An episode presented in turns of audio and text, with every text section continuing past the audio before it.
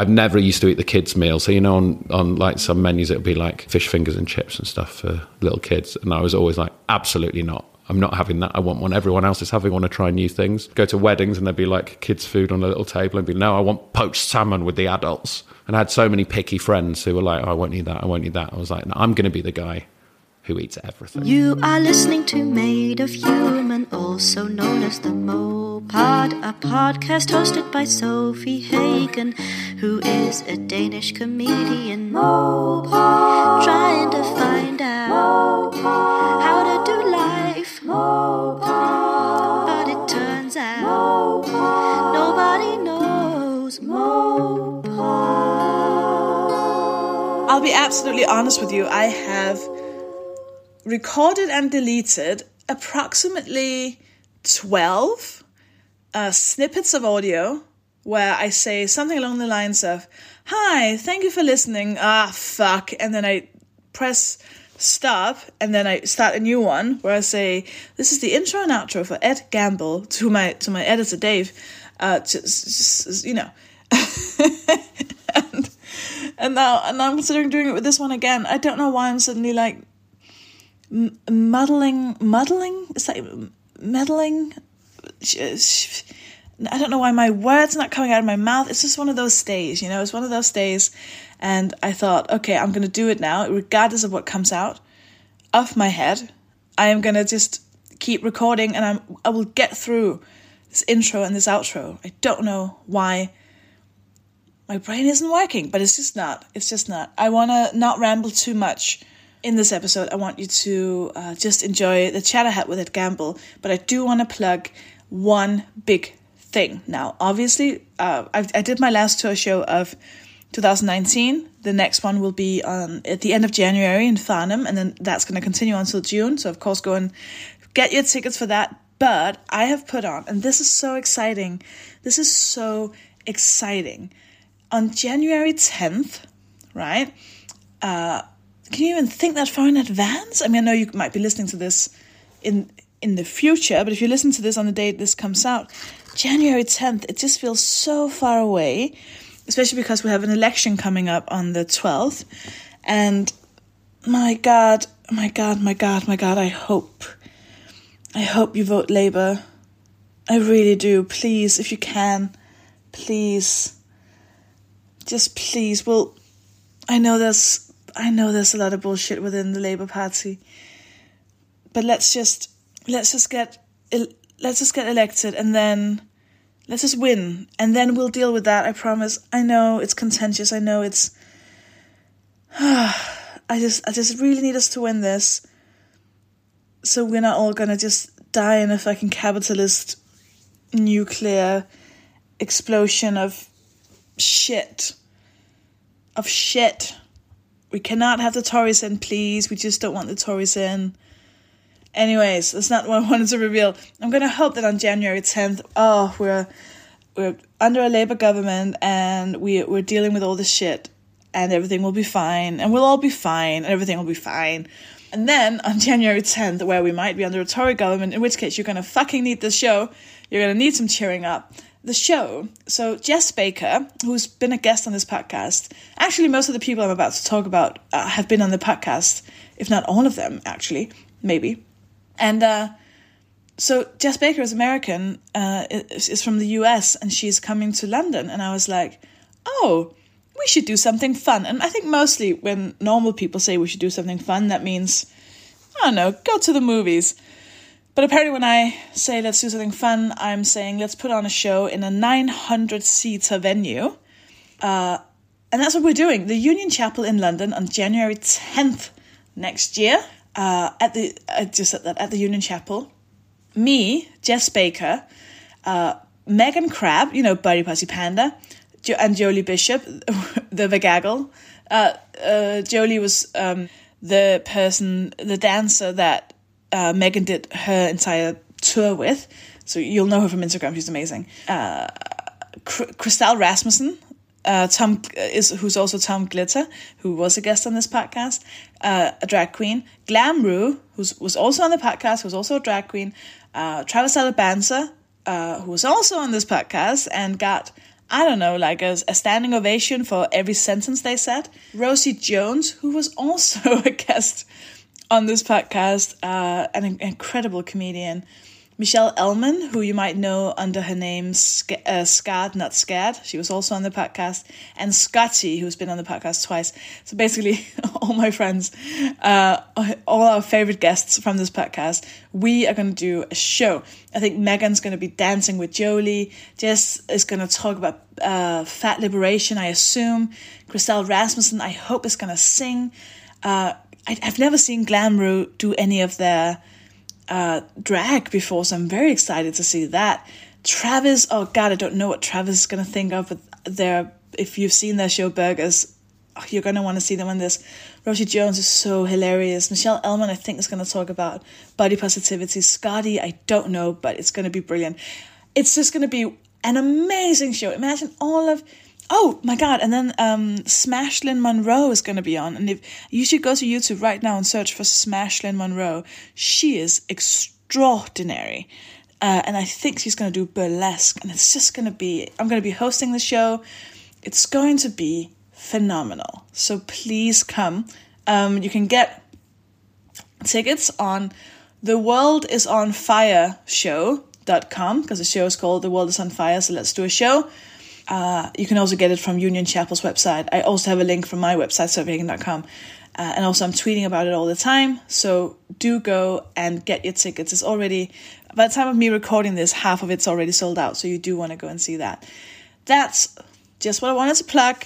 Uh, now I'm just gonna let you, just gonna let you have a, have a listen to me chatting to just one of the nicest and funniest people in the comedy industry. Please enjoy my conversation with the wonderful Ed Gamble.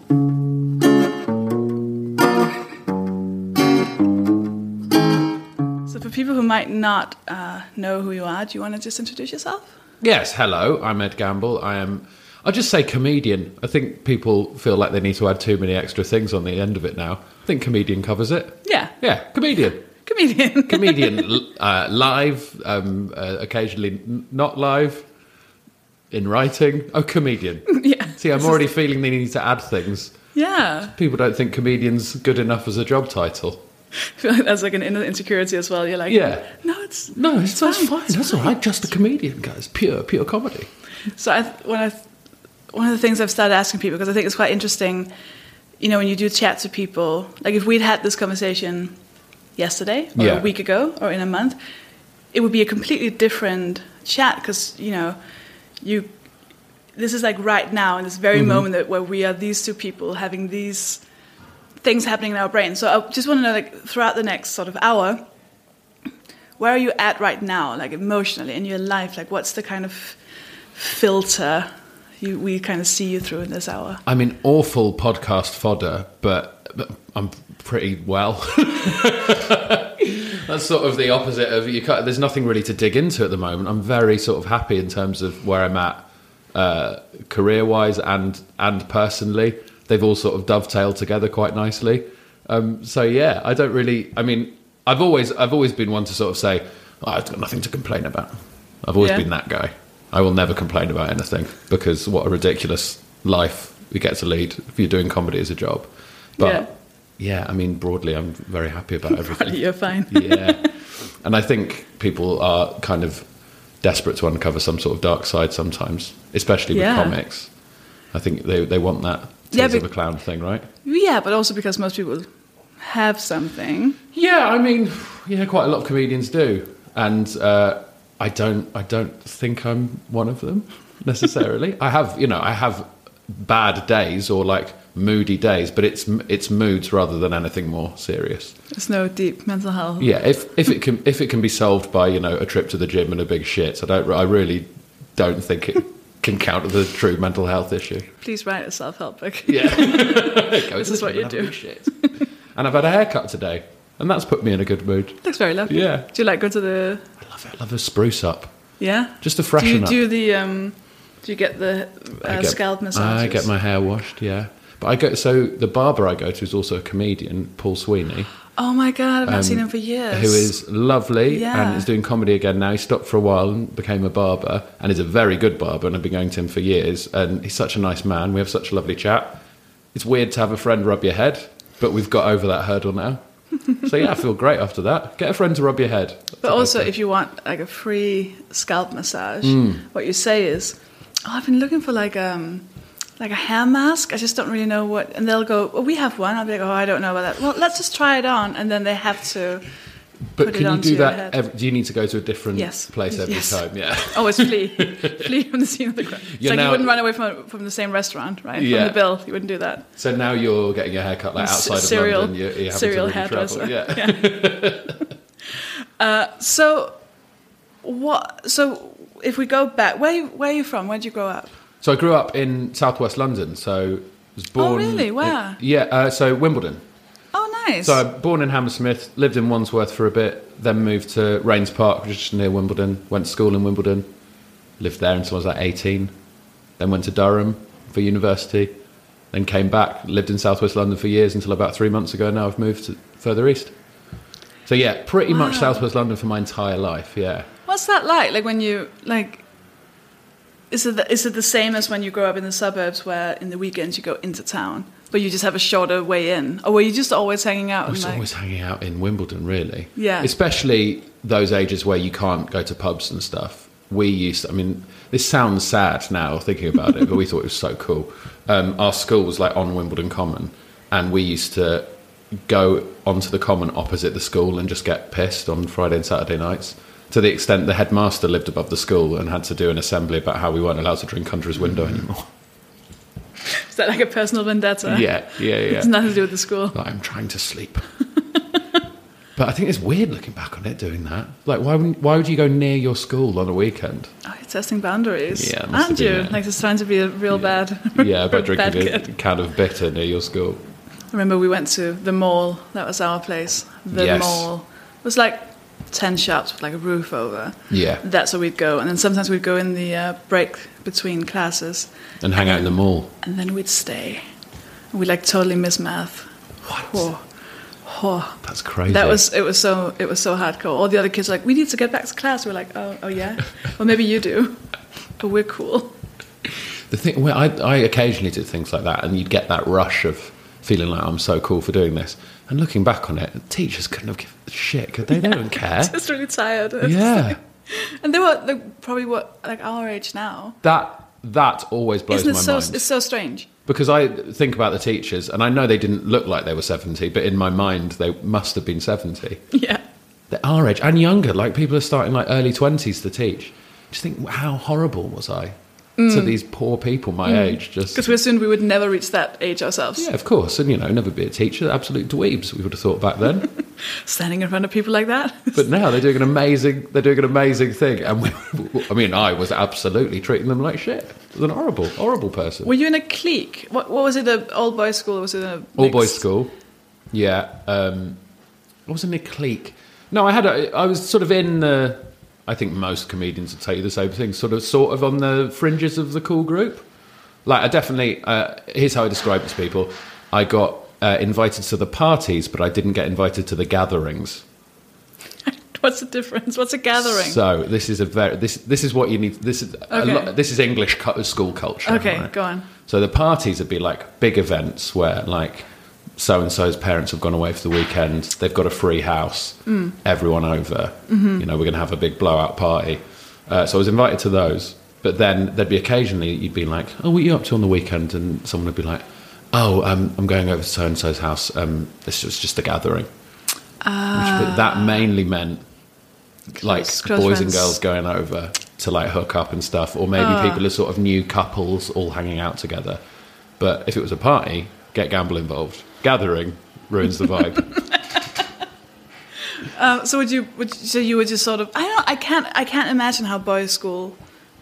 How does it? Do you Well- not just get like? Is it like a frenzy of testosterone and hormones and just like? I mean, luckily it was a day school. I can't imagine what a boarding school would have been like. Oh God, no! Like at least we got to go home at the end of the day and sort of relax a little bit. Realize women exist. Yeah, exactly. Yeah. Dear woman, Yeah. godmother, I have missed you. Yeah, there you are, mother. I mean, which in itself, I'm sure, has its own problems. That your uh, only female contact of the day was teachers and mum. Um, but yeah, it was. I don't know. Obviously, I don't think of it like a testosterone-fueled atmosphere, but yeah, it must. It must have been. The I think I was pretty chilled out at school, though. You know. Yeah? Yeah, like I was just uh, fucking around. Like I didn't really. Were you good at it? No, I so I was good at the first school I went to, and like I was top of the class and everything. And then I went to the next school, the one in Wimbledon, which is like highly academic. And because I couldn't just sort of coast and be at the top still, I was just like, oh no, I'm happy to just relax and be between halfway and the bottom of a good school. I was, that's absolutely my brand as well. if I can't easily be the best, I'm happy being the middle and then sneering at the people at the top, going like, hmm, if you want to try. so there's no pressure for you to be. Mm. No, I didn't. Th- I didn't feel feel pressure. Like there was a big thing of like you know going to Oxford and Cambridge. It was all that sort of public school thing, but I just never Where did you Where did you go? Durham, Okay, which is, which uh, is good, good university, okay. but like nowhere near Oxford and Cambridge levels. Even though they really want to be, oh and a lot of people who go there are. It's considered a place you go if you couldn't get into Oxford or Cambridge.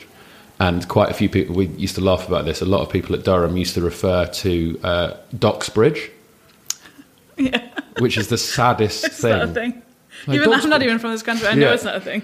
You know, you know, Doxbridge, Durham, Oxford, and Cambridge are three best. Like, oh no, guys, no, that's so sweet, but no. Okay, what did you study? What did you study? Philosophy. Why? I enjoyed the idea of it. Yeah. I, uh, I did it at A level and really, really enjoyed it. Um, weirdly, it's worked out that I think it's probably the closest degree you can get to qualifying for a career in comedy. Yeah, that, yeah. because it's the history of thought and it's Yeah. mainly building arguments. Um, and I just thought it was fascinating. Like I like the idea that uh, you do have to learn stuff, and you mainly you're mainly studying texts and things like that, and learning about specific philosophers. But I like the idea of the there's no particular outline. You can come up with your own ideas within within what you're learning about. I, I like that. That's amazing. Do you find do you, like what do you take from that in terms of comedy? Because I find like the, the people like my my first boyfriend was really into philosophy, and that made him incredibly annoying. Yeah, I never. I was into it in that I, I wouldn't sort of bring it out at social events. like I think some, I think people are into philosophy, and then there's people who like the idea of being seen to be into philosophy. Mm, yeah, I liked doing all the reading, but I wasn't going. I'm going to remember that quote, and I'm going to say it to a girl. Like I, that was never my vibe. like I, I, I enjoyed knowing about those things, and I enjoyed reading about it, but I didn't. I didn't keep it up. I wish I had kept it up, but I did a lot of like sort of. Ended up specialising in ethics, which is all the more discursive stuff, really, because we had to do logic and things like that as well, which is basically maths with words, and no way. no, No, that was a huge panic in the first year when they were like, "You have to do this logic thing," and I was like, "There's no one told me about this. I thought I was going to be sitting around in a thick jumper and a pipe, discussing ethics. This is awful." So I got rid of that as quickly as possible. Yeah. did you know at that point you wanted to do comedy? Uh, no, but but I probably did, but not. I wouldn't have said that.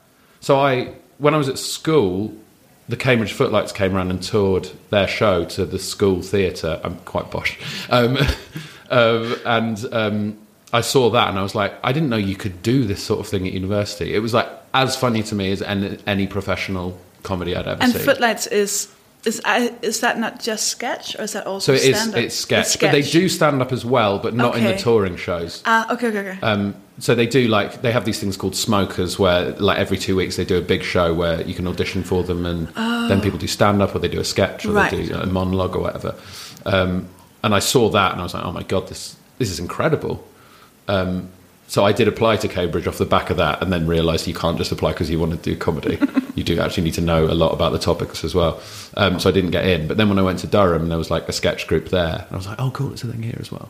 So I knew I wanted to do that at university for fun, and then afterwards, I may as well give it a go. I sort of feel like I've stumbled into comedy. But I think I think most people feel like that. I definitely feel like that. But I Yeah. also I didn't even know it existed until a certain moment, and then once I knew, it was like this is amazing. But then it was from then on, it was driven by like love Yeah. and passion Yeah. and need and desperation to be on stage. Yeah. But is that did you have the same thing or were you just sort of, oh now now I'm doing it? I just enjoyed it. I just really enjoyed it. I don't think it's ever been characterized by a need to be on stage. Really, I, I just loved. I just love doing it. Like now, I'd rather not be on stage a lot. a lot of the time, it sort of gets to that tipping point. I think where where you're like, mm, okay, well, I'd, I'd like some nights off from it now as well. Is part of it is it sort of the same thing you said with um with school about because when you're when you're a good newbie, you're easily one of the best Yeah. newbies, right? Yeah, yeah. And then suddenly you're amongst Yeah, yeah, You know, you've your, done your- your peers are all the yeah, you've done your and debut show, Yeah, and then but then from then on you're just in the same pile as all the ones who've been going for 40 years, and suddenly you're not the best anymore. and that's and that's when I, I think some people make the mistake of just either trying to do stand up wholly or purely and getting to that point where they're like well i'm just doing what i do. Why is why am i not accelerating past anyone anymore? Or you just learn to enjoy that and learn to live with that and then also start doing other things like podcasting. And comedy opens up so many ridiculous opportunities because people assume that comedians can do loads of other stuff within the arts which quite often we can't but Tell them But- it's so strange. Yeah. Do you want to act? What? yeah oh, pardon I, I mean, sure, but I'm like I'm really bad, and there are people out there who I think can do it well. Yeah. I, I did one. So when I before I even went to university or when I was still at school, I thought I want to be an actor. That's what I wanted to do. And then discovering the realities of a career as an actor, no, thank you. You, a lot of waiting around. A lot of waiting around. Doing what other people are telling you. to. Yeah, and auditioning, I think, is the most horrific thing I've ever done. Oh God. I've never had. I've never had a good audition. But you have auditioned. Oh, loads, loads. It's the worst. I hate it. I had one where the casting director, I was really giving it my all, and she went, "Oh yeah, that's amazing. That's incredible. That's so good. Um, okay, let's do it one more time. And this time, how about you try acting?" Oh God. I was like, "Oh yeah, okay." Oh no. it's just awful, isn't it? And every single one I've done, I've come out and thought, if I'm ever in the situation where I am auditioning someone for something, mm. I am going to slap a smile on because and I know they've got to do it all day, and I know it must be difficult to muster up any enthusiasm when someone's clearly rubbish, as I obviously am in all of these. But just slap a smile on and give a little chuckle when you're supposed to, because it's so painful. So I did. Oh, blimey. I went to LA like two or three years ago and did like a month in LA doing auditions and uh, and some of those, Oh my god, a whole month. some of those they like leave you waiting for an hour and a half over where when you're supposed to be in, and then you go in there and the, it's just a, like a, a casting assistant and Yeah. just a little video camera. And they're clearly knackered; they want to go home. I did one where I had to learn pages and pages and pages of scripts, and then there was a dog in the casting room, and that dog fell asleep. You're like, that sums it up, really. Did you go it? to the the Fox lad? Uh, yes, so I d- I've done all of that walking around, and that's fun. I was like, this is Yeah, this is amazing. yeah, it's really fun. Uh, But I'd, I'd like, I should have just taken a tour, like a tourist. yeah. yeah. you feel special. Like, Oh, no, I'm did- here for, yeah, for work. uh, sorry, I've got a meeting where a guy who will not have this job in two months does not remember my name and doesn't know why he's meeting me. Is just trying to fill his day and justify his job. And then uh, there's no, they don't deal with people who are realistic about it. They deal with people No. who have, well, even just to deal with people whose dream it is, right? Mm-hmm. So I flunked, very much flunked that audition as well because I couldn't do an American accent. Oh God, yeah. Absolutely could not. And uh, afterwards, I was just like, "Oh," you, she was like, oh, "I'll call you." I was like, "Don't worry about it." I was like, I, "Like I know, I know it's not going to happen, and it's absolutely fine." Like we g- gave it a go, and she was just like, "No, don't say that." No, they no, can't. no, they don't understand that. No, they Americans. think that I'm like having a breakdown. I'm like, no, no, yeah, I'm fine. No, I'm just. I've just lived in Britain for a while. Yeah. This is the attitude. Like they do not understand it. Like I, when I was in LA, like you always undercut yourself, right? Because that's that's the way things work here. Yeah, yeah. And every Uber driver and Lyft driver is someone who's there for the entertainment industry, and they're just earning some extra money for that. Fair enough. But they're always. I had so many people being like, "Here's my Instagram." Follow me on Instagram. What do you do? I'll be like, I'm a comedian. I've, got an audition. Just going to an audition. And they're like, oh my god, you're going to kill it. And I'll be like, I'm not a very good actor. not, and, then yeah. and I remember a guy looking at me in the wing mirror and just going, What are you talking about? What do you mean you're not a good actor? You can't say things like that. It's like, Oh. yeah. You not seen me act, mate? Yeah. I'm bad. I actually think I could do the job if someone just gave me the job, but no one's willing to.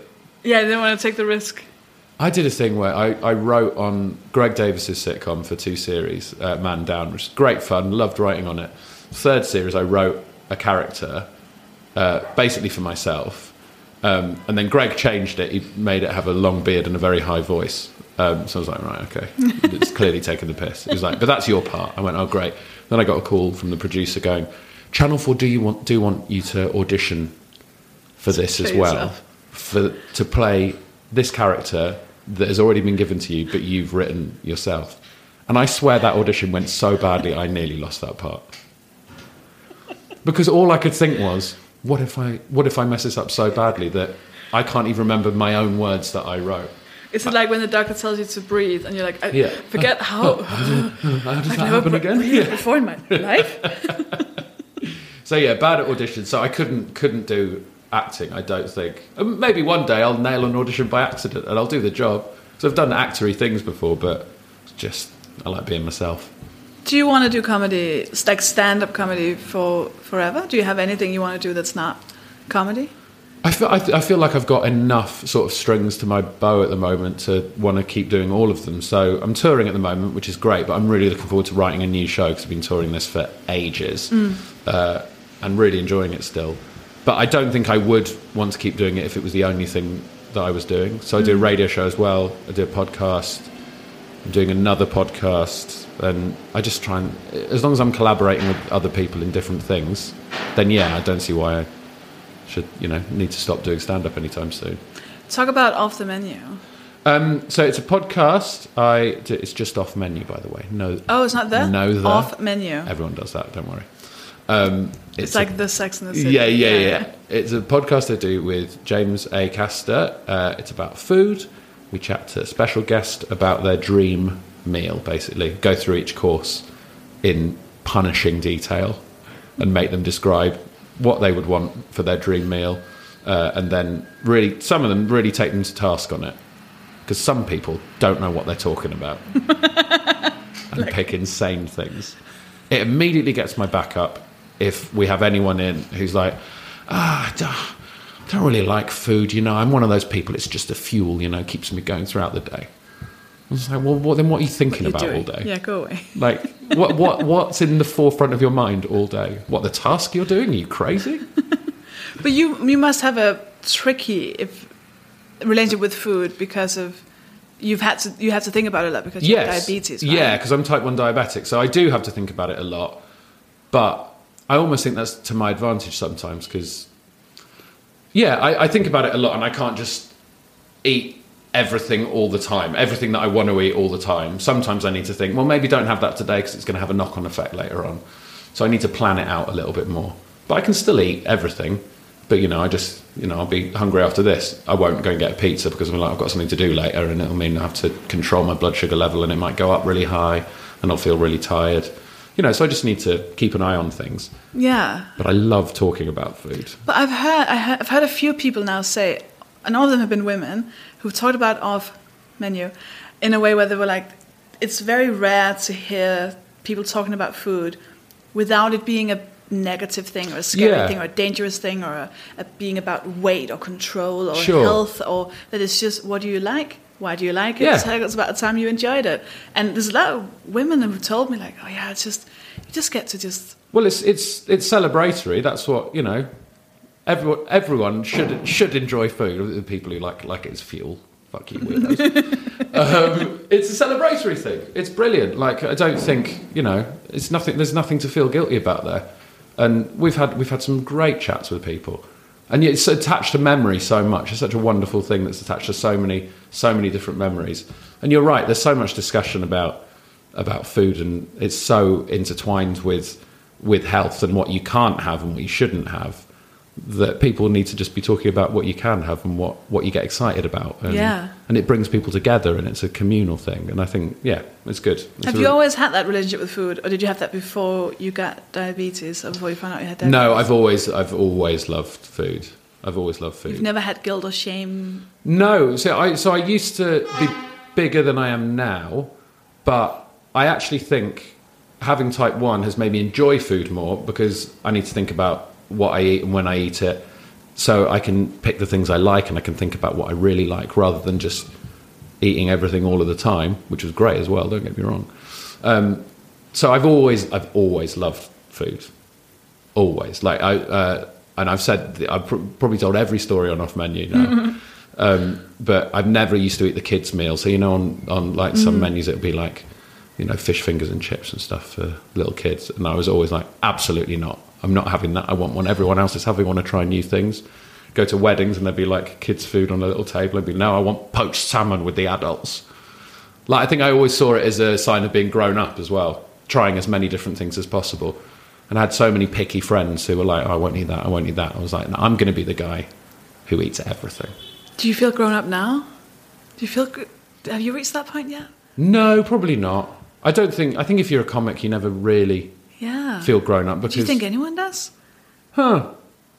I mean, people act like they do. Yeah. People act like they've got their shit together. Yeah. But I don't know if I trust it. I don't think they do. But no, I don't think they do either. And I think that's a really important mental shift to make. Like when you're panicking about like, oh God, I don't know what to do in this situation. What am I going to do? You know, this feels like chaos. It's just remember that everyone else feels like that as well. No one's got their shit together. And it's really funny imagining that with all the people who seem like they do. Yeah. Like when someone's really like, you've got to do this, this, this is what I'm doing. I've got a whole plan. And just imagine them and just go, yeah, you don't. You're going home. You're panicking so much. You do feel I had a I keep uh, what's it called? I have like a direct debit. It's like twenty one pounds. It goes out every month, and I cannot, for the life of me, figure out what it is.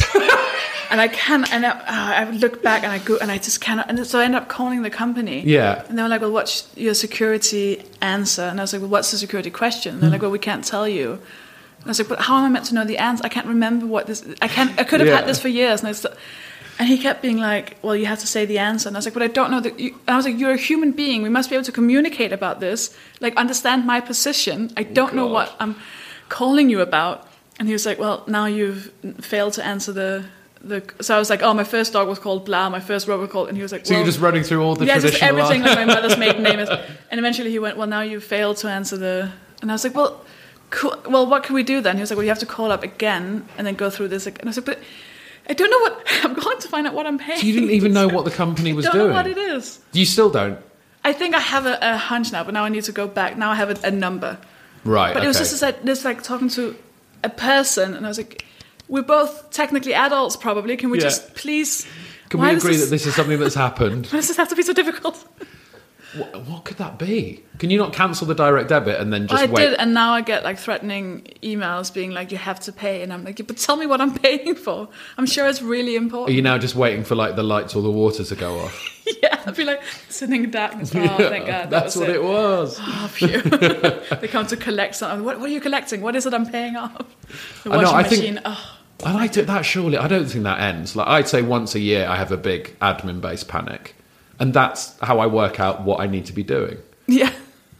So Yeah. I never have everything sorted out. Like I'll just have a huge panic. I'll run around. I'll like I'll be so annoyed. I'll be calling my fiance, going, "This is ridiculous. This is so typical of me. I don't know what's going on." And then I'll sort it out, and I'll be like, "Well, that's life nailed then." And then twelve months later, something else will go Yeah. wrong. I've just got a list of things that I've never done properly, and then when they go wrong, I tick them off. Do you think? Do you think that food still gives you the feeling of control, like being an adult? You think? Does what it- being like tr- trying things and yeah, does it still add something to your feeling of this is something the adults do? No, I think it's different now because I'm so into it. I'm so into food that now when I talk to people about food who have a more sort of normal approach to eating, I feel like a wanker. Because I'm like, "Mm, no, you must try this restaurant actually. I'm go, no, no, no, why are you cooking it like that? Such a dick. Oh, you don't come across as that. I, I'm constantly, it's a constant battle to keep edit- that. Yeah, edit. yeah, I can be really pretentious about stuff like that. But what, what, what do you? How do you? What's the part of food that you value? Because that's different as well from Yeah. person to person, right? I like discovering new things about food, but I mean, it's. I like cooking as well, but you know, barely get any time to do it. Um, I mean, obviously, like just taste and excite, exciting mouthfeel and all of that sort of bullshit. Like, I enjoy all of that, but I really like creating food. I like finding new places. I like discovering new things. it's very comforting. Like, yeah, all all aspects of it really. But I like chatting to people. I like recommending things, but in a hopefully non-pretentious way. I don't, it doesn't come across as pretentious. Good. Yeah, no, that's the thing. I was like, have I ever? No, I haven't thought of you pretentious. But I can, so I can listen back to episodes of Off Menu uh, where people say something, and I know that what they're saying is either wrong or I know some extra information about it, and I can hear myself not correct them, or be like, um, "Oh, that sounds good. I'll, I'll, I'll check that out," because I don't want to be that guy. I don't want to food splain, which is not a snappy phrase, but I don't want to do it. can see you ending up having a your own podcast where that is what you're doing. Yeah, You have a guest and they don't Yeah. speak at all. You just correct them. right. Sit there and listen to what I think. Director's commentary on Yeah. your own podcast. and this, let's pause it there. This is what I didn't say. so you, when you started comedy, you were you were larger than you are now, Yes, right? yeah, 'Cause I feel yeah. like that when we met, Yeah, so that would have been like eleven or twelve. Mm. Yeah, or so- something. So I probably lost a lot of weight in 2012, probably. Yeah, probably 2011, 2012. So you must have seen, like, you must have really experienced the difference between living, like, in a larger body and then the way Yeah. you look now. Did you were you aware? Were you aware of the things that were different? Uh, kind of. I mean, I'm always very careful talking about this because I, I think it's obviously different for men and women as well. Like, uh, I think when I was a larger man, I was just like, ah, he's the fun, the fun fat guy, and I kind of didn't, I didn't mind that. I've certainly got no real bad memories from when I was bigger. Like, I certainly didn't do it because I was like, oh, so sad or anything. I just did it because you know I wanted to get on top of the diabetes stuff, which means changing Yeah. your diet a lot, and you end up losing a lot of weight as a result of that. Um, and on a purely scientific level, the less insulin you take, insulin kind of puts on weight as well. And the, so then when I sorted my diet out and stuff, the amounts of insulin are reduced, and then you end up losing weight. So I did notice some differences. I mean, but they're just they're purely sort of very basic differences of more people seem to find you attractive, like which is a kind of very weird, which is a very weird feeling. Uh, did I get? I I don't think I got more work because I'd lost weight, but I think I just naturally got better at comedy anyway because it was over time. I did get an I did get an acting job actually. I did a series called Almost Royal, um, but because I just looked so sort of basic posh man that I was perfect for that part then. But not a hu- not a huge amount of, of difference really. Did it change think. how you thought? You said that more people find you attractive. Did you find yourself more attractive as well? Did that? Did it, did it give you a confidence boost, or did you know? Yeah, I think it did, and I think it's probably because naturally, I think my confidence is tied into how other people view me as well. Um, I just think that's how people are wired these days. Like, so I think as, if people start saying to you enough, "Oh, you, you've lost weight," and then tying that in with "you look great," then it just naturally you start to get that sort of that endorphin rush of like you feel a bit more. You start feeling your oats. You start feeling a bit a bit more Yeah. confident. Um, And the other way around, when people tell you that you look like a piece of shit all the time, Exactly. you're naturally a bit sad. exactly, exactly. So yeah, I definitely got a confidence boost. I definitely, you know, and you know, I, I love clothes as well. And so the other difference was I could just walk in anywhere and, and buy some clothes, and I couldn't I couldn't do that before. And obviously, it changed my material as well. I used to talk about being big quite a lot, and then I'd sort of then I could talk about losing weight. And then I lost that angle as well because then it was too long. so now I've got to talk about being diabetic, and I've, now I've done that to fucking death. I've got I've got to find something else. Is that the same the show you're touring now? Is that the one that went on? Was it Prime? Or Yeah, so it's there's there's crossover. So I, I talk a lot about being diabetic and uh, and people's reaction to it, and and then about my dad's cat as well. But that's, It's a really good. Oh, peop- thank you. People who, who won't be able to see you on so should go on.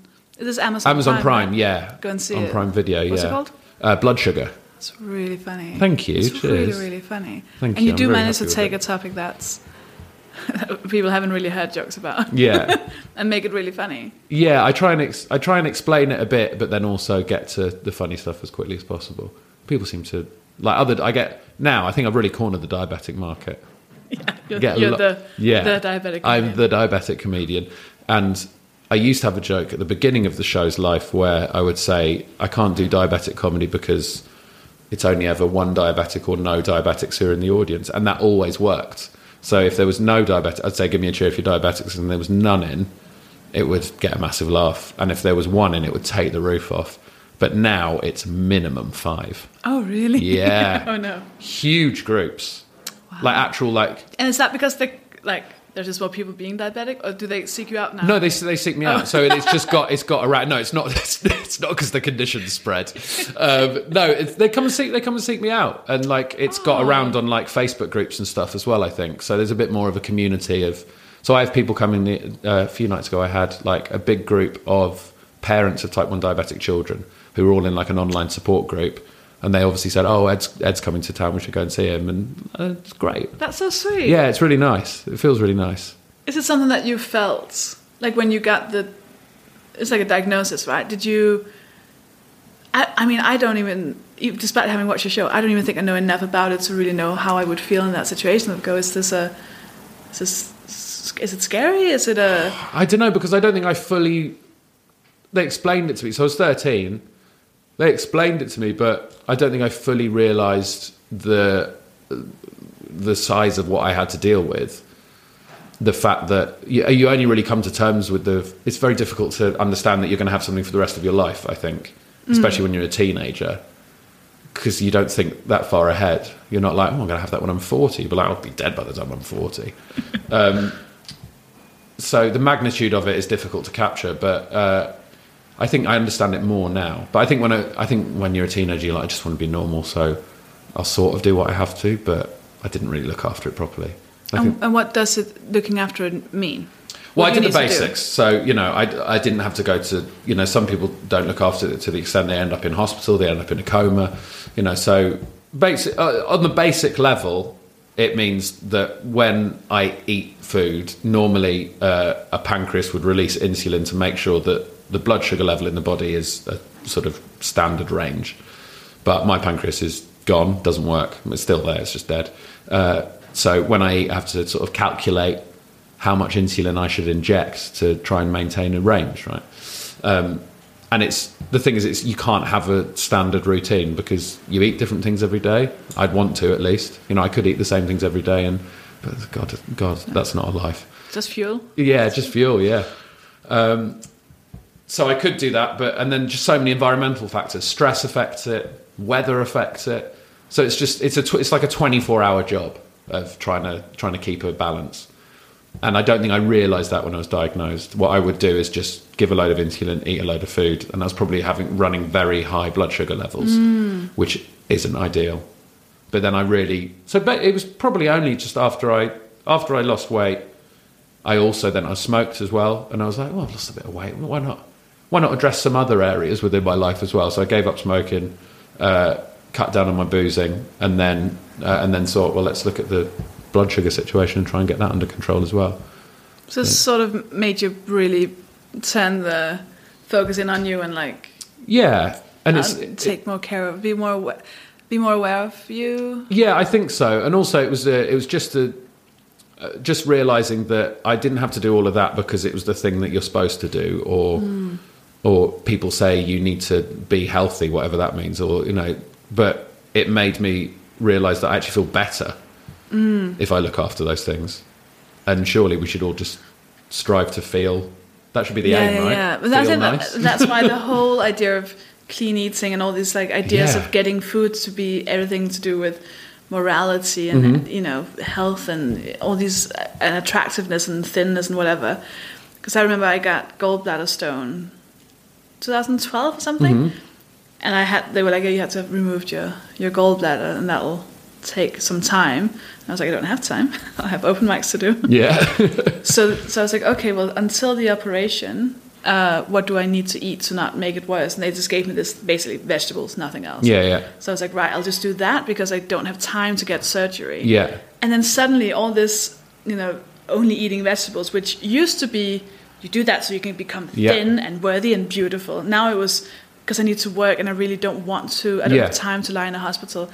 So it, it shifted it in my head. So now mm-hmm. I was eating vegetables for the reason of oh I don't want that pain again. Yeah, it's for yourself. It's not yeah. for anyone else. And I could like, fi- like physically feel I don't have gallbladder stone. Yeah, yeah. This feels great. Yeah. More vegetables. Nom nom nom nom nom. And I think that's that's a real shift because suddenly it had nothing to do with Yeah, morality and feeling bad and guilt and shame and all these other things. yeah, totally. I think it's that's all, that's all my aim is really is just to feel feel good and just feel happy about stuff. So like yeah, like I say, not going to have a pizza now, even though I like the taste of it because I'll feel like shit later, and I know that. But know, I'll have one tomorrow instead. But I just know what what makes me feel good Yeah, and what I enjoy in certain situations. Yeah, I think that's yeah, that's the other thing. I think being type one because there's there's such an uncontrol uncontrollable element in it. In that I need to look after one element of my health. You realise what impacts your body how, so I can sort of decide how I feel on on, on that day. Yeah. You know, so I'm, I'm not I'm not not eating things because I'm like oh, it's, it's supposed to be unhealthy or whatever. It's just because I know how I feel when I eat certain things. because you're Yeah. forced to be aware of that. I Mm-hmm. Yeah, think a lot of people are so just disconnected from Yeah. their bodies because it's all about what you, you Sure. know, attractiveness and health and like, things you're thinking and Yeah. not. It's very rare that you. It's like you say, to a child, "Eat your vegetables," Yeah. because that's what you do, or Yeah. you know, eat, finish everything's on your plate because that's polite. Or it's never. How do you feel? Do Yeah. you feel full? Do you feel? What do you feel like eating? It's always just. It's a, it's mad because yeah, I used to just I used to binge eat, and it was never like I don't think it was eh, connected to any emotion. It was just I like all of these things, and I like all of these things now and every day, please. Um, but when I didn't do that, I was like, fuck, what, what's going on here? I feel I feel great, and that should that should be the aim, right? But then on one day, if I if I'm like, I want all, I want all of those things. I know I probably won't feel great afterwards, but I'll enjoy it in the moment. I'm gonna, I'm willing to take that hit. It's just knowing the different how you react to different things. I think. So do you, did did you? Uh, there's different ways you can binge eat, of course. Mm-hmm. But did you binge eat? So when I binge ate, does that Yeah. right? Past tense, does it? Uh, it would be so much that it like almost physically wasn't possible. Like Right. now, when I no longer have the compulsion. That amount of food would just be physically impossible for me to eat because my body's like, no. Yeah, yeah, but yeah. It was almost like a crushing every like you'd feel numb afterwards because you just it was so stuffed. Yeah, I mean, I, I think I just had, I, and I still have a huge appetite and huge capacity to eat loads of food, and I'll just keep going. Um, but now I, t- I tend to, I'll take like a, I'll take a twenty minute break, and then my body will catch up with me.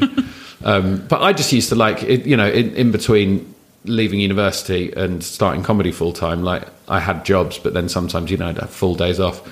I'd just go and buy like, you know, go to every place for lunch. Like go to Greggs, go to the deli, go somewhere else, get a packet of biscuits, a massive bag of food, and just go home and eat it all. And I don't remember ever feeling bad about that. The dream. the I know. dream, I genuinely yeah. just remember thinking, "This is brilliant. yeah. This is awesome. No one's telling me that I can't do this. I'm just really, really enjoying it." But then I think you, that's your base feeling. Then is being that full and eating that amount of food and diabetically feeling terrible, and you don't realize you're feeling terrible because you just feel like that all the time. And when you make uh, sort of effort to shift away from that, you're like, "Oh no, okay, there is a better way to feel." Uh, so you're engaged. I'm engaged. Yeah. Congratulations. Thank you very much. And you've been together for quite a long time. I Yeah. say just knowing you from Yeah, originally from Instagram. Nine years. Wow. Nine years. So it'll be 10 years next June, but we're getting married in April. So just before our 10th anniversary. Yeah. How do you feel? Great. I'm so happy. Yeah. Yeah, like it's. She's I- so wonderful. She's brilliant. And uh, honestly, like, I feel really lucky, like seeing, you know, I because I met her and sort of. How'd you meet? Uh, through sort of through sort of comedy TV stuff, she was working. She works in TV now, but she was just starting out in TV, really. Um, yeah, through uh, through a mutual friend who worked at TV. But yeah, no, it's it's great. Like I feel lucky because I'm. It was like I had girlfriends before and like you know, dallied and dabbled, Yeah. but never fully committed to something or you know, it's just at university and at school, just you know, the odd thing here and there. But then I met her and I was like, well, why not? You know, let's see, let's open up and see what happens. And it turns out we absolutely hit the jackpot, and people don't people don't get that. It's true. people don't get that, and I feel hugely lucky. But uh, yeah, it's great. And are you a good, well, fiance, boyfriend, partner? I mean, I think so. I What's think the secret? Like nine years. What's the? You must get that a lot. of People being like, how, how? Yeah, but I don't know. I mean, maybe she's the she's the secret. She's great. Um, I don't think I'd ever say I'm good, a good boyfriend or fiance or future husband. I think it's a constant learning process. Husband. How do you feel about that word? Great. I feel really Yeah? good. Yeah. Your husband material. Yeah, it's it's funny. I, I find it funny Yeah. as a word. Like wife is such a stupid word as well. I'm really enjoying getting used to saying like wife because it's so outdated. It's also the adults, right? Yeah, Adults are husband It probably it probably is, but also it's just it's so funny and it's so outdated that it's come back round, and I'm sort of almost saying it in a fun, sort of ironic way. Yeah. And I'm very committed to uh, to Charlie and our marriage, but I find going my my wife. Also, I know so many people who are married, like comics who are married, who who can't say my wife without doing a Borat impression. Yeah. Yeah. I think Sacha Baron Cohen has ruined the word wife. And you also can't, you can never talk about it on stage without audience automatically assume Yeah. you're about to slack them off. Yeah, My yeah, wife, oh, what yeah. you're going to say about your wife My now? bloody wife. Yeah. Yeah. No, I- yeah, no, I can't. I can't wait to get married. That's so exciting. Yeah, and I never thought I was never a marriage guy. I never would have been like, I'm going to get married. That's definitely what's going to happen. I don't really. I don't. be- I believe in my marriage. I don't. I don't believe in marriage. In general. Yeah. Are your parents together? Have they no. together? so they they split up when I was four. So I guess that's probably why I've never been like, got to got to get married because I, I saw one not work really. yeah. But you know, you, you meet the right person, you're like, no, this this is going to be the good one. This is when marriage gets completed. Because you learn, don't you? Yeah, Like, exactly. You see what. Also, a marriage can still work and be functioning and successful, but then also end at some point. Yeah, of But course. doesn't mean that the time it worked yeah, wasn't. yeah, totally. I mean, like, I I am a product of that marriage. I feel like I'm all right. So so you can't be too angry at their marriage. Um, yeah, now I've got I've got a half brother and a half sister, and you know I get on very well with both my mum and dad and my stepmom. So And it yeah. wasn't like a traumatic. No, they were great. They were. I think they're They both very it. sensible people, and like, yeah, there was not arguments or anything. It was all I guess that's also a healthy way of seeing. Like, one thing is seeing something function, Yeah. which you could argue is sort of easy in a way, but watching something kind of collapse, Yeah. but in a the way it's meant to collapse. Yeah. that must also teach Yeah, quite a lot about how to handle people's feelings and conflict and Totally, and people dealing with things the right way and thinking and getting their priorities right. And there's loads of people out there whose parents are still together, but it's probably messed them up way more than if they'd got divorced at the right time. So definitely. yeah, so yeah. So there's a question I was asking the podcast, which is, what question would you most want for me to ask you? Hmm. You must have done a lot of interviews where Yeah. you're like, ugh, that question again. Yeah, I mean, obviously, all the old questions that get yeah. trotted out. Like, Where'd you find your? I mean, I'm, I think I'm done with local local oh, radio because no one want. It's not helping. No one's ever No one listened to a listens to comedian yeah. on like BBC Somerset and then thought, I think I'm going to go and see their show tonight. It seems like they get their crazy ideas from some somewhere great. I was meant to go on London Live tomorrow, and I was like, "Mm, I'm not gonna do it. I'm sorry. Who was it who was being? Inter- I mean, no, you know, no shade on London Live, but um, someone was being interviewed on London Live and then uh, found out that at that moment London Live had zero viewers. it's just such a waste of time. God. So, what question would I want Yeah. to be asked? I mean, I, do, I think any any pre-planned question, quite a lot of the time, is just quite awkward because it's quite a false thing. Whereas I much prefer this sort of format, and I know you've got you've got questions, but you're good at you, you've sewn them all into the chat, so it just feels like a, a you know a, a freewheeling chat.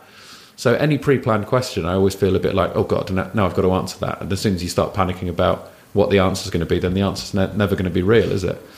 Um, I love, I loved, I've loved all your questions. Sofie. Thank you. I can't think of any extra questions. That Is there are- anything in anything that you really wanted? Because I think that's I often have these. You know, you you'll be watching a TV show, or you'll be in the middle of figuring something out in your head, and then you get asked questions about a show you did three years ago, and you're just going, oh, "I really want you to ask me about."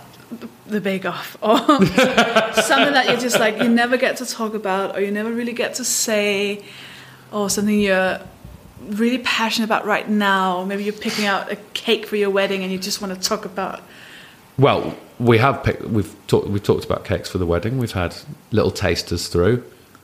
Very, I mean, this is you know we're a great couple, but we do we do part ways on a few issues. I want peanut butter involved in one of the cakes for the wedding. Yeah. She's not She she's not. not on board. Yeah. She just doesn't like it. It's not like she's has an allergy or anything. Oh, you know, yeah, she's hugely allergic. She'll she'll die if it's even in the atmosphere. But it's my wedding as well. You know, a lot of people forget that. It's Yeah. all the entire wedding industry is geared towards the bride. It's called bride. It's the bridal industry, really. Yeah. And I'm just supposed to stand in the background, looking like a lemon. There's no groomzilla. There's no exactly. But apparently, I'm not allowed to endanger her health with a peanut cake. I mean, we're we're we're loving all of that stuff. That's great. Um, I mean, I get I often get to talk about my passions anyway because, like, I mean, I mentioned everything I eat is geared towards making me feel nice. My entire career, I just want to do things that I enjoy because as soon as I have one element of not enjoying something, I'll be rubbish That's interesting. like straight away i can't i can't feign enjoyment at something so everything i've done like the food podcast uh, and uh, the radio show that i'm doing and everything in my stand-up uh, and it has all geared towards my enjoyment and i think what's great as a comic sometimes is if you've got extra interests people love hearing about that and they love it when you feed that back into back into what you're doing so i'm doing another sort of I can't say exactly what it is but i'm doing like a heavy metal based podcast as well because most of the time I either want to talk about food or heavy metal. That's that's that's what I love. Oh, we've talked about food. So what is it with heavy metal? I've I've loved metal since I was 13 and it is a phase that will never end. Like and it started off as a proper phase because it was in 1999 and uh, it was the days of nu metal so Limp Bizkit, Slipknot, Korn, sort of proper like teenage angst stuff. and I loved that. And then everyone that sort of fell away, and everyone else fell away from that. And I was like, "Where are you going, guys? I love that. I love this. I'm going to keep going." and I just, works. yeah, I just kept invest, kept investigating it, and kept, and it's there's so many layers to it. There's so many genres that span off from it. It's just as soon as you get into a rabbit hole, I get obsessed with stuff. I'm a very obsessive person. As soon as I decide I'm going to do something, that's it. I've just got into pans. Like We'll talk about this. Cast iron skillets. Right. cast iron skillet. Yeah, yeah, yeah. So- is a skillet the one where there's little? No, that's a, like a grill pan. Okay. But I bought one of those as well. Okay, cool, good. So I'm trying to do more cooking because Yeah, I yeah, really yeah. enjoyed it. I made bao buns from scratch the other day. bowel buns. Bao buns, not bowel Oh, bow- buns. Thank God.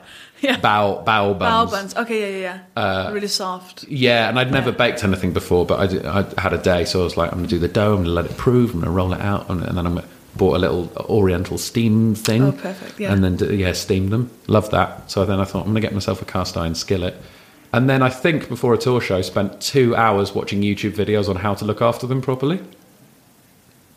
That's good. Yeah, but I get I get mad about stuff, and my fiance is just constantly like, "Oh God, here we go, another thing." She knows she's going to come back, and there's going to be like new stuff everywhere. I go, sit down. I'm going to cook you something in the cast iron skillet, and that'll be for like a year, and then I'll pick something else. Well, that's good. I, I, Yeah. I do that. Yeah, I think you sort of. I think a lot of comedians are like that. Yeah. Well, that- it's hard to do this job if you're not Yeah, willing to be very, very focused on one thing for a long time. Yeah, you can't exactly. really get distracted and then. I think once to get into comedy to make it your job, you have to be obsessed with it. I think.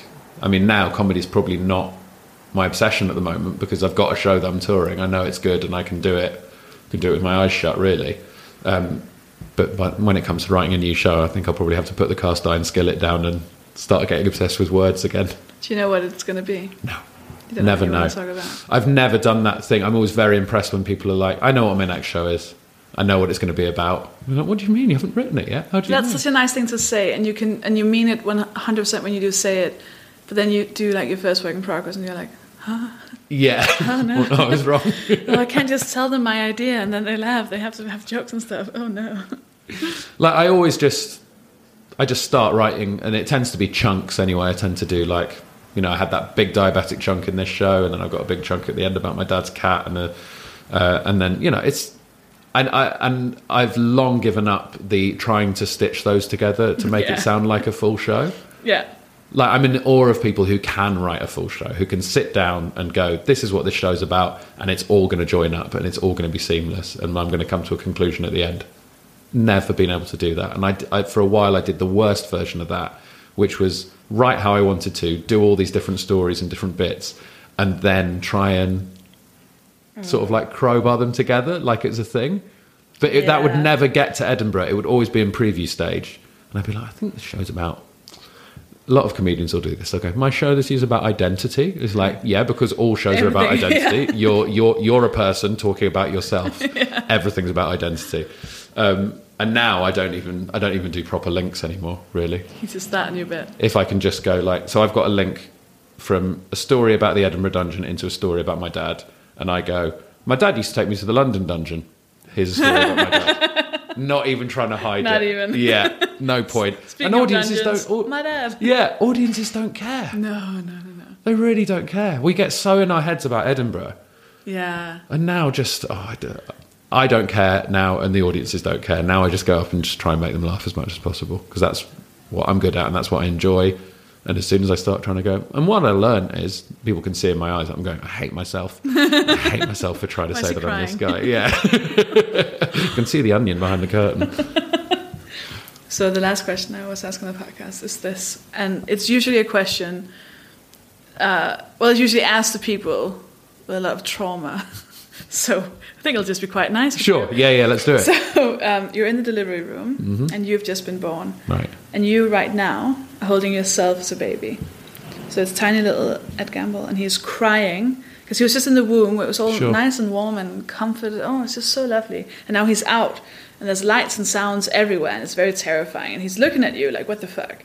Is this life? Is this just going to be like a bunch of lights and sounds and oh, everywhere?" And you know what the from then on till now in his life is going to be like. So you can say something to him. You can't change anything. You can't ch- no advice or anything that that won't work. But you can answer him when he's like, "What the fuck is life?" So what would you say to teeny tiny baby you? I'd say it's this all of the time. it's this all of the time, but um, learn to find what you enjoy in it, and you'll, be, you'll probably be all right. It's ma- broadly seven out of ten, but it's worth it for the ten out of tens to have the five out of tens. That's what I'd say. Was that the ladder you learned Yeah. in philosophy? Yeah, yeah, yeah. It's the philosophy of the average. That's you're gonna. It's gonna be all right, mate. Yeah. And you don't, do you still need to be told that? Uh, I'm good at telling myself that. I think. I don't. I mean, yeah. I think I'm pretty good at telling myself that.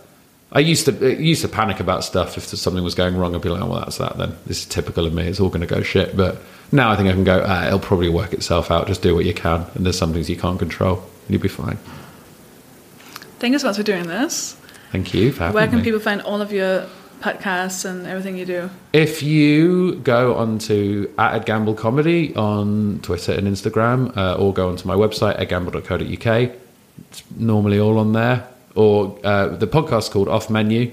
That's on all the podcast places. I do a radio show with Matthew Crosby as well on Radio X, and that's podcasted, and that's on all, all the normal podcast places. And is that just called? That's called Ed Gamble and Matthew Crosby because we have to get up very early on a Sunday to do it live, and no one listens live, and then they all listen to the podcast. It's very frustrating, and I'm very tired on a Sunday. Jesus. and social media, you had Gamble. All this standard social media stuff, yeah, it's all it's all fine. Wonderful. Thank you so much for doing Thank you for having me. Thank you so much for listening. And don't forget that if you want to hear Ed answer some extra questions, some fun questions about some of the most embarrassing things that he has done, some of the biggest mistakes you made as a teenager, fun stuff like that, um, go to patreon.com forward slash mohpod, M O H P O D, and uh, sign up, become a, a patron of the podcast, and you get a ton of extra uh, little clips with some of the guests. Not always all of them, but most of them. I'll say 90% of them, if not 99% of them, uh, depending on God numbers. I'm not going to redo this. I'm not going to. I'm not going to redo this recording because I will just keep pressing stop and then restarting it again. But I'm also not going to ramble. So what I will just say is thank you to the people who are patrons uh, and the people who give five dollars or more per episode. Uh, special friends of the podcast, And their names I will read out loud at the end, which is now. So I want to say a massive thank you to Andrea Papillon, Andrew January, Andy Walker, uh, Anya Knoblaug, Autumn Blue Sky, Barry Norton, Caitlin Cat Posay, Cherry Winter.